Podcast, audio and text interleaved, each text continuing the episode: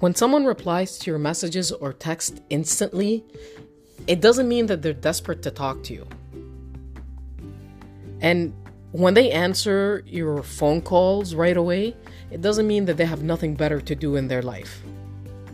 And when someone shows up because you ask them to all the time, it doesn't mean that they're free or you're simply the only person in their life.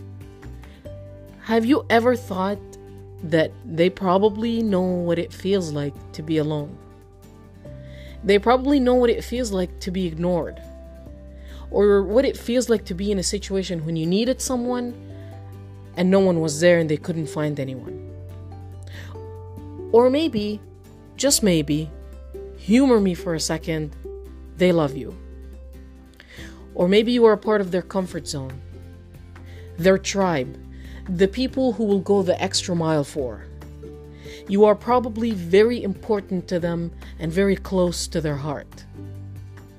And chances are they love you very, very much. So stop overthinking it and don't lose people like that just because you think maybe.